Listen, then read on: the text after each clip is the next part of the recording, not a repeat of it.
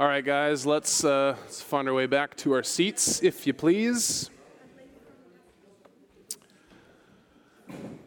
And while you look to find your seats, um, would you please pray with me? Heavenly Father, uh, we come before you this morning to look at your word.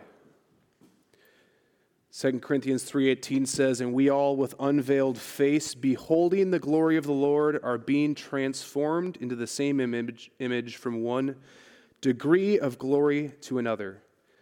For this comes from the Lord who is the Spirit." So I just pray this morning, God, would you by your Spirit cause us to behold your glory through your word, which causes a real change in us from one degree of glory to the next. We're dependent on you as we look to you. So we just ask in Jesus' name, would you please do this among us? Amen. All right, church family, we are going to be continuing our study on the church today. If you've been with us the last two Sundays, uh, Jason began our sermon series on what is the church. And one of the things that we saw from God's word is that as Christians, we've been born into God's family. First, in the zoomed out big sense of the word, every Christian in the world, when they are born again, they are adopted into a new family.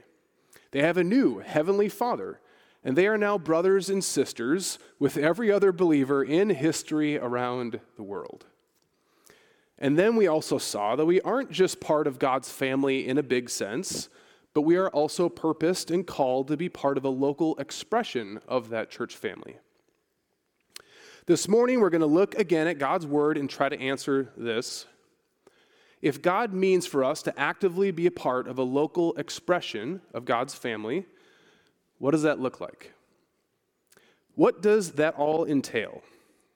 And we could talk at length about this, uh, but I'm going to try to emphasize three points of what a local church family looks like. Now, even when I use that word family, my hunch is that every last one of us had a different experience of family growing up. We also probably in this room have a myriad of cultural differences um, on how that influence how we look at our earthly families, how they should operate. Different cultural rules and individual family priorities that shape our definition of what a family should be and what it should look like. For example, I bet some of you in this room have families where the expectation is that you communicate with your family of origin, uh, the ones that don't live with you in your house right now, that you should communicate them on a daily basis. Still, we have some of us in the room that the expectation is it's probably more on a weekly basis. And still some, the expectation is maybe more monthly. And still some, it's maybe a few times throughout the year. And I bet some of us probably have some family members that we haven't talked to for longer than that for various reasons. Now, communication is just one tiny aspect about uh, how you can have different expectations in family different definitions. Now, this is not a sermon on how our earthly families should operate and what they should look like. And please hear, even with me talking about communication there, I'm not saying one way is better than the other. But I bring that up because as we look at how Jesus spoke about family in the Bible, Jesus wasn't referencing our definitions and expectations of family. He was referencing first century Israel's definitions and expectations. Jason referenced a book as, uh, that we read as elders a while back called When the Church Was a Family. And in it, the author, Hellerman, noted three main aspects of first century culture that had implications on how they understood family. So, one, in the New Testament world, the group took priority over the individual. Two, in the New Testament world, a person's most important group was blood family. And then, three, in the New Testament world, the closest family bond was not that of your spouse, but that of your brother or sister. Let's consider those for a moment. So, first, in the New Testament world, the group took priority over the individual. The New Testament world operated out of a strong group mentality. It meant that the decisions that they made in life all revolved around what was best for the group, not the individual. Western cultures today, on the other hand, tend to hold very individualistic values. We may value groups, but ultimately we base our life's decisions on what's best for me individually. My life decisions ultimately revolve around me where I live, what I do for work, how I spend my time. A good example would be all of those Disney movies where the prince is being forced to marry the princess that he doesn't love because that's what's best for the kingdom. But the Disney prince refuses. Of course, he ought to marry for love, even if it's no advantage to the kingdom. So the Western mind thinks obvious. But the New Testament world would have thought, of course, the prince should marry the princess, even if he doesn't love her. I mean, doesn't he care about the kingdom? About his family? How selfish of him. Group priority over individual priority. And then, second, of those groups that held priority over the individual, blood family was the most important group. It was expected that where you chose to live and what you did for your career and what you did with your time and money revolved around what was best for your blood family. It was expected that you would willingly sacrifice other priorities in your life for the sake of blood family.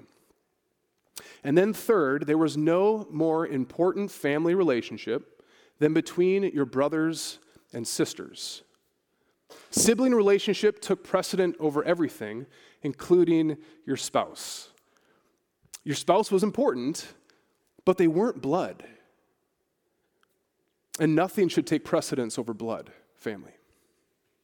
Now, with that lens of our New Testament world, let's look at our text. So that's Mark chapter 3, starting at verse 13.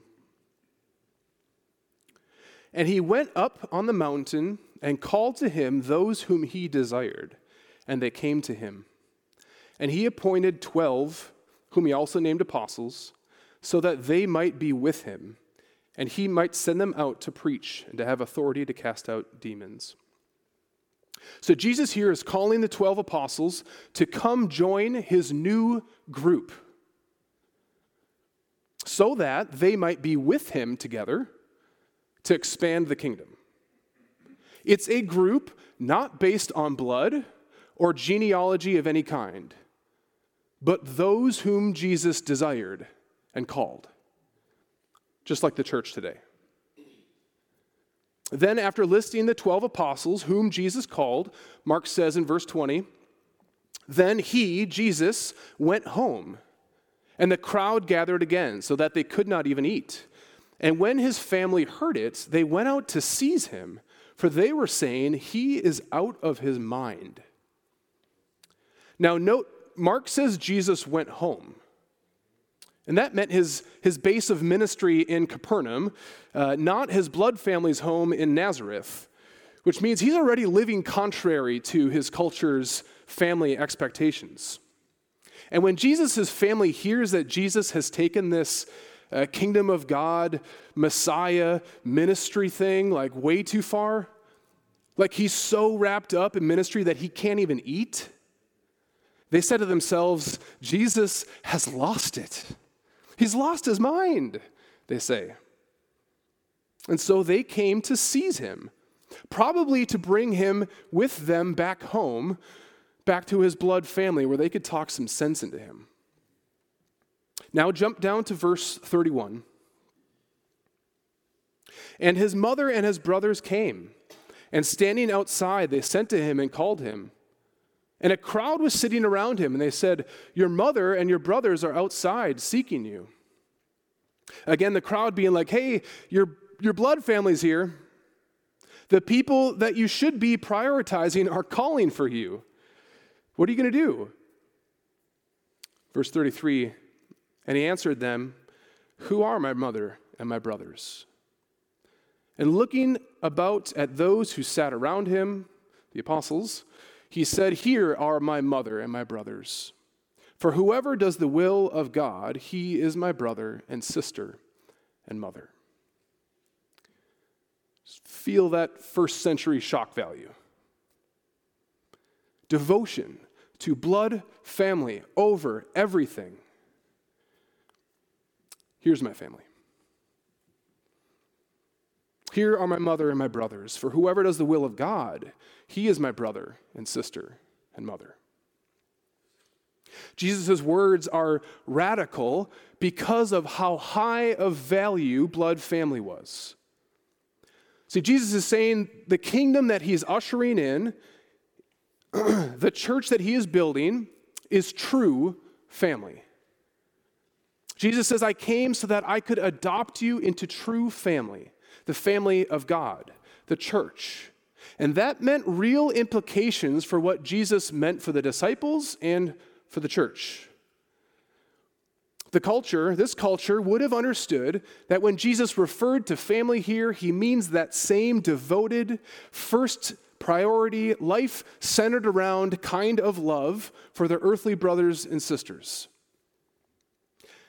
And that's the kind of family devotion Jesus was now calling the disciples to and the church that followed. Not just to consider one another as family and how we refer to each other, but to actually live out our lives together as family, like the New Testament world understood it.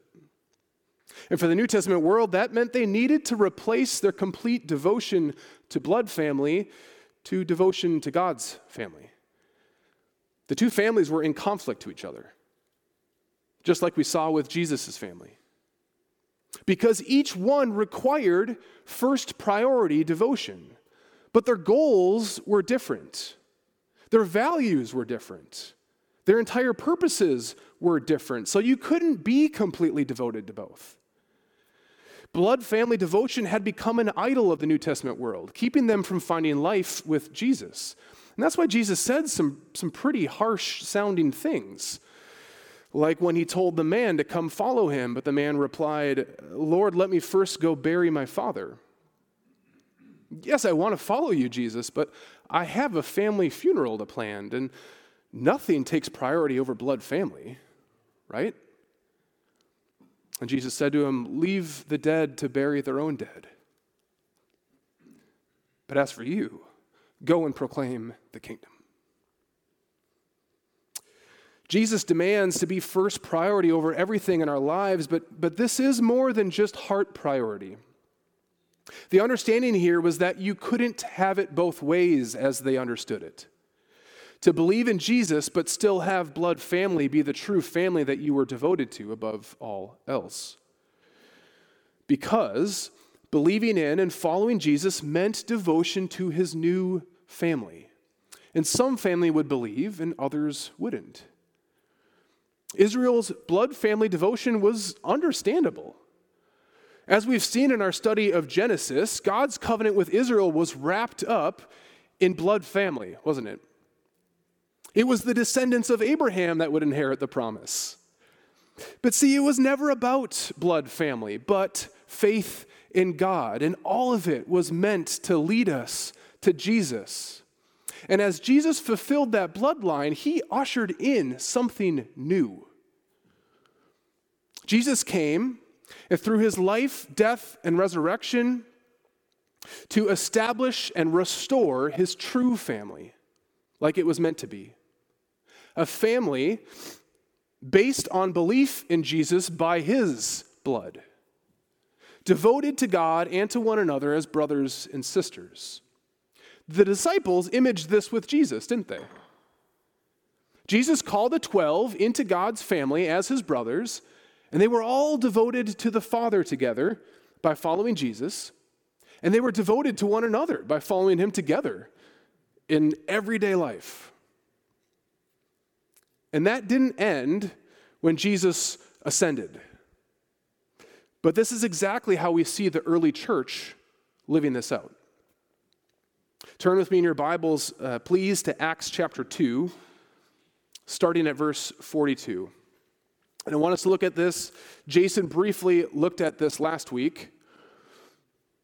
We're going to look at it again, verse 42. And they devoted themselves to the apostles' teaching and the fellowship, to the breaking of bread and the prayers. And awe came upon every soul, and many wonders and signs were being done through the apostles. And all who believed were together and had all things in common. And they were selling their possessions and belongings and distributing the proceeds to all as any had need. And day by day, attending the temple together and breaking bread in their homes, they received their food with glad and generous hearts, praising God and having favor with all the people. And the Lord added to their number day by day those who were being saved. So, that same family value system that the New Testament world had, devoted, of first importance, sharing of life together, priority over yourself and other groups kind of love, is now lived out as God's people together in community. And not devoted to any old thing, but devoted to living for Jesus like Jesus had taught them. Look at those four things that they were devoted to. First, to the apostles' teaching. They were devoted to learning about God and his kingdom through the leaders that Jesus appointed. This was probably the apostles teaching them all the things that Jesus had taught them, and then them applying it to the scriptures and their lives, which is just what we're doing right now as we sit underneath God's word together. Second, the fellowship. That's the Greek word koinonia. It meant participation in and sharing. As it says in verse 44, they were together and had all things in common. So, participation in life with one another and sharing of their resources with one another. Sharing money, sharing property and belongings, Remember that strong group mentality of the New Testament world, a willingness and expectation to put the group's needs above your own. And that's the kind of koinonia we see played out here. And we don't often think of this as a resource, but do you know what is probably the most valuable resource we have? Time. It's a very limited resource that we hold incredibly dear, often with knuckles white. This New Testament church family sacrificed their time to the group above their own. Not just on Sunday mornings, but day by day, they were doing these things together, sharing their life's resources and lives with one another, day by day. Third, breaking bread. So, this probably both uh, meant both celebrating the Lord's Supper and just eating food together. They spent time regularly eating together in each other's homes and remembering through the Lord's Supper what the covenant of this new family was based on. Not natural blood family, but the blood of Jesus. That Jesus died for their sins and rose to new life, that they could have new life in him and with each other. And then, fourth, the prayers. See, Jesus was no longer with them in the flesh to empower this new family. So they were devoted to the promise Jesus gave them Whatever you ask the Father in my name, this I will do. And so we see throughout Acts, the early church was a church that was seriously devoted to praying together with one heart for God's kingdom to come. And when they did, God acted in power. Devoted to the apostles' teaching and the fellowship, to the breaking of bread and the prayers. That's the New Testament world's family devotion lived out with kingdom of God values and purposes. The family of God lived out as the local church. So we aren't just family in name. The local church is meant to live out this identity as God's family in the everyday realities of life. Devoted vertically to Jesus and horizontally to one another. You guys with me so far? So I hope you're seeing with me that if people treat church like it's just a thing that we attend on Sunday morning, it's a hollowed out distortion of what God means for his church family to look like, isn't it? Church isn't a thing we go to, it's a family that we belong to. And that spiritual family isn't just a visit each other on the holidays kind of family, it's a devoted to God and each other, first priority, all in spiritual family. So, point number one for what a local church family looks like it's a family that's devoted vertically to Jesus and horizontally to one another in all of life. That's what the local church family looks like. And now I want to dig in a bit on the inner workings. What makes this vertical and horizontal devotion possible? Is this devotion fueled by family guilt, like perhaps uh, yours was, or a sense of duty? What is the fuel that made this early church live like this? And then what makes that possible for us? A couple chapters later in Acts, it says this Acts 4, verse 32. Now the full number of those who believed were of one heart and soul. And no one said that any of the things that belonged to him was his own, but they had everything in common. Luke says here they were of one heart and one soul. There was no division, but down to the very heart and soul, they were one. If we look back at our first text in Mark, I skipped over a pretty big chunk there uh, that Parig read, where Jesus addresses his opponents who were claiming that he was performing miracles by demonic powers. Jesus' answer to them was, Well, that would mean I'm using Satan's power to tear down Satan's kingdom. That makes no sense. Because, as he said, a kingdom divided against itself cannot stand. Now, Jesus doesn't waste any of his words. While he says this about Satan's kingdom, Mark places it right in the middle of his comments about true kingdom family, where the same principle applies. God's kingdom divided against itself cannot stand. God's family would need to be one heart and one soul to stand. Where does one heart and one soul level unity come from? We had our first service over and over and more the other Saturday, and we looked at a text out of John 13. And this text happened right after Judas left to go betray Jesus and the disciples. And immediately Jesus says, Now the time has come where I need to go to the cross and then leave to go to the Father. And immediately, Jesus, or sorry, and he, and he says in verse 33 of chapter 13, Little children, yet a little while I am with you. You will seek me, and just as I said to the Jews, so now I also say to you, where I'm going, you cannot come. The time has come where the followers of Jesus can no longer follow a physical Jesus. His first commandment to these men was, Come and follow me. And now he says, You can't come and follow me. But then he gives them a new commandment. Verse 34 A new commandment I give to you that you love one another, just as I have loved you. You also ought to love one another. By this, all people will know that you are my disciples if you have love for one another. Well, to love one another is no new commandment, is it? It's pretty old. But at the same time, it is completely new for precisely the same reason that we've been talking about. Jesus was ushering in a new age, the age of God's church family. This commandment for the church to love one another is new in the sense of how newly important and central God is making it in his mission to the world. God's plan is to bless the world through his family, lived out in local churches. The triune God and his family are motivated and empowered by God's love. It's new because how newly important our love for one another is in God's plan to bless the world through his devoted church family. The second reason it's new is because of how Jesus says they are to love one another. Just as I have loved you, you also ought to love one another.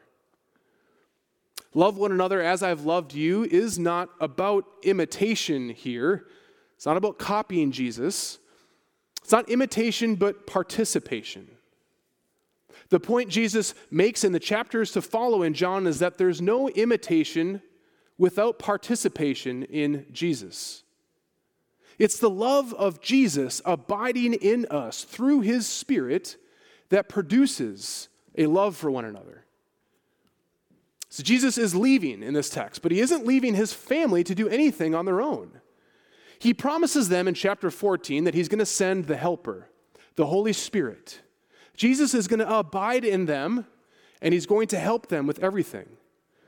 And then in chapter 15, he tells them just where this fruit of love is going to come from. He says, I am the vine and you are the branches. Whoever abides in me and I in them, he it is that bears much fruit. From apart from me, you can do nothing. This is the key to how the New Testament church is going to function in anything. But the key context that he says this about is our love for one another. He concludes this conversation about the vine and the branches like this, chapter 15, 17. These things I command you so that you will love one another. The kind of brotherly love for each other that Jesus is calling his church family to can only be produced in us by Jesus. God produces in us a supernaturally deep love for one another through the Spirit of Jesus as we abide in Jesus. How are we to attain this image of God's family together? One where we're devoted vertically to Jesus and horizontally to one another in everyday realities of life. God supernaturally produces a love in us that compels us into being a devoted family together. We are devoted to the things that we love, right? I've mentioned this example before, but when I was a kid, I was, I was devoted to video games particularly every Zelda game, man, I willingly sacrificed time and sleep and really any other priority. Why? Because I loved it. Oh, I love Zelda. Listen, without a God produced, earnestly deep love for God and one another, the church cannot live out this family reality together. We just can't. It's too hard, it's too countercultural. It is only by the love of Jesus, increasingly producing in us a love for God and for one another as brothers and sisters, that propels us to actually live this out. This is no video game kind of love, nor is it even a New Testament family kind of love. This is the love of God. It's the same love that we see played out in the gospel. It's the very same love that led Jesus to humble himself by becoming a man, being willing to be misunderstood and belittled for our sake. It's the same love that led Jesus to willingly sacrifice his time and energies and priorities, and indeed his very life, in order to see people come into his family. It's the very same love that causes Jesus to love us while we are yet sinners, to see us in all of our messy brokenness and still choose to forgive us and love us and make himself one with us. It's the brotherly love of Jesus that empathizes with us and prays with us and weeps with us and encourages us. And that's the very same love that God now puts in us through his Spirit in order to love one another as brothers and sisters. That's what empowers a devoted church family. Listen to how Jesus prays to the Father for his church family in John 17. That they may be one, even as we are one I in them, and you in me, that they may become perfectly one, so that the world may know that you sent me and loved them even as you loved me. That the love with which you have loved me may be in them, and I in them. Perfectly one, filled with the love of God, just like the triune God is perfectly one and filled with the love of God. So, what does this church family look like? It's, it's a family devoted vertically to Jesus and horizontally to one another, which too is empowered by the love of God that Jesus supernaturally produces in us by his Spirit. And lastly, to what end? We saw what the church is devoted to and how it's empowered, but, but what's the goal? Well, Jesus gives us the purpose and mission of the church at the end of the Gospel of Matthew, Matthew 28 18. And Jesus came and said to them, All authority in heaven and on earth has been given to me. Go therefore and make disciples of all nations, baptizing them in the name of the Father, and the Son, and the Holy Spirit, teaching them to observe all that I've commanded you. And behold, I'm with you always to the end of the age. Put simply, the purpose of our church family is to glorify God by making disciples of each other and the world. When Jesus says make disciples, he, he doesn't just mean make conversions. He said, Make disciples, teaching them to observe all that I have commanded you. To be a disciple of Jesus means to increasingly submit to Jesus in all of life, being changed by him, obeying him, and teaching others to do the same. Let me say that again. To be a disciple of Jesus means to increasingly submit to Jesus in all of life, being changed by him, obeying him, and teaching others to do the same. If you're a Christian in this room, the reason that you are still breathing right now and, and you were not instantly caught up with Christ the moment you believed is because Jesus is making you into an increasingly mature disciple who makes disciples. That's not the mission of pastors, it's the mission of every single Christian in God's family. And that means in all that we do as a church family together, our aim and our purpose for each one of us is to glorify God by making disciples of each other and the world. So we aren't just individual Christians that see each other on Sundays while we wait for Jesus to return. We're a family one that's devoted to each other for the purpose of loving each other into full maturity of Christ. I need to be discipled by you, my brothers and sisters in this church. I need that. And you need to be discipled by each other into full maturity in Christ.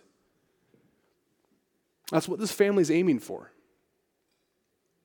As Paul said to the Colossians, Jesus we proclaim warning everyone and teaching everyone with all wisdom, that we may present everyone mature in Christ. For this I toil, struggling with all of his energy that he powerfully works within me. That mission then extends out into the world, which we'll talk more at length about in a couple weeks. But to wrap up that third point, the purpose of our church family is to glorify God by making increasingly mature disciples of each other and the world. So, what does our church family look like? Let me try to put it into one super long sentence. God's local church family is a spiritual family devoted to Jesus and to one another in all of life, out of a Holy Spirit produced love of God and one another, in order to glorify God by making disciples of each other in the world. Or more simply, we're a disciple making, devoted family of God by the love of Jesus. Now, as we look to wrap up, I want us to consider what does this mean for Galway City Baptist Church? Does our church family line up with that description? I want to encourage you that yes, there are lots of ways that we line up with that. We're already living this out together. But I also want to challenge us. Are there some ways God is convicting us to grow in living this out? In light of what we looked at, how might God be calling us as a church family to grow in each one of those three points? Let's start with our purpose of making disciples and, and move backwards. All right, so number one, are you currently seeking to make disciples of your brothers and sisters in this church? Are you concerning yourself with the spiritual well being of your brothers and sisters here as the Spirit directs you, with all the patience and grace for each other. Are you committed to intentionally love one another with the purpose of seeing them grow and mature in their relationship with Jesus from one degree of glory to the next? And are you opening yourself up in this church family so that you can be discipled into maturity in Jesus? If not, I want to challenge you today to ask God to help you start. Man, there's lots of ways that we disciple each other into maturity. But perhaps the simplest that I would su- suggest to start with is simply to study God's word with somebody in the church. God's people are devoted to God's word, like we saw in Acts. His living and active word is what speaks into our discipleship. And when we devote ourselves to looking at God's word with humble, moldable hearts with other people, the Spirit will disciple us. So, is there someone or a group of people that you could commit to reading God's Word together or talking about God's Word together regularly for your own maturity in Jesus and for someone else's? Number two, we can grow as a church family in our love for one another. We have love for one another in this church. Thank God. But good news God wants to and can increase it. He can and will grow it in us if we ask for it. Jesus himself prayed for it in John 17, like we read. The Apostle John says that God's love is perfected in us as we love one another. And Paul prayed to the church in Thessalonica May the Lord make you increase and abound in love for one another. Don't put a cap on your love for people because of your limitations. It's the infinite love of Jesus that he powerfully works in us, not our own. And only he can produce it in us. So, out of a place of need, let's ask God to increase it. Number three, what are some ways that God might be calling us to grow towards that New Testament world, first priority, devoted sense of family? Do you have a group first priority when it comes to church family? Or does your individual priorities win over most often? Are your decisions in life shaped around what's best for your church family, brothers and sisters? Or is it only your own needs? Specifically, I'd ask how can we grow in the early churches day by day devoted sense of sharing your life kind of fellowship? Consider how the apostle John talked of that same koinonia word in 1 John 1 6. If we say we have fellowship with him while we walk in the darkness, we lie and do not practice the truth. But if we walk in the light as he is in the light, we have fellowship with one another and the blood of Jesus, his son, cleanses us from all sin. So, true fellowship with one another can only happen when we walk in the light with each other. We need to be fully known by each other to have true fellowship in our church family.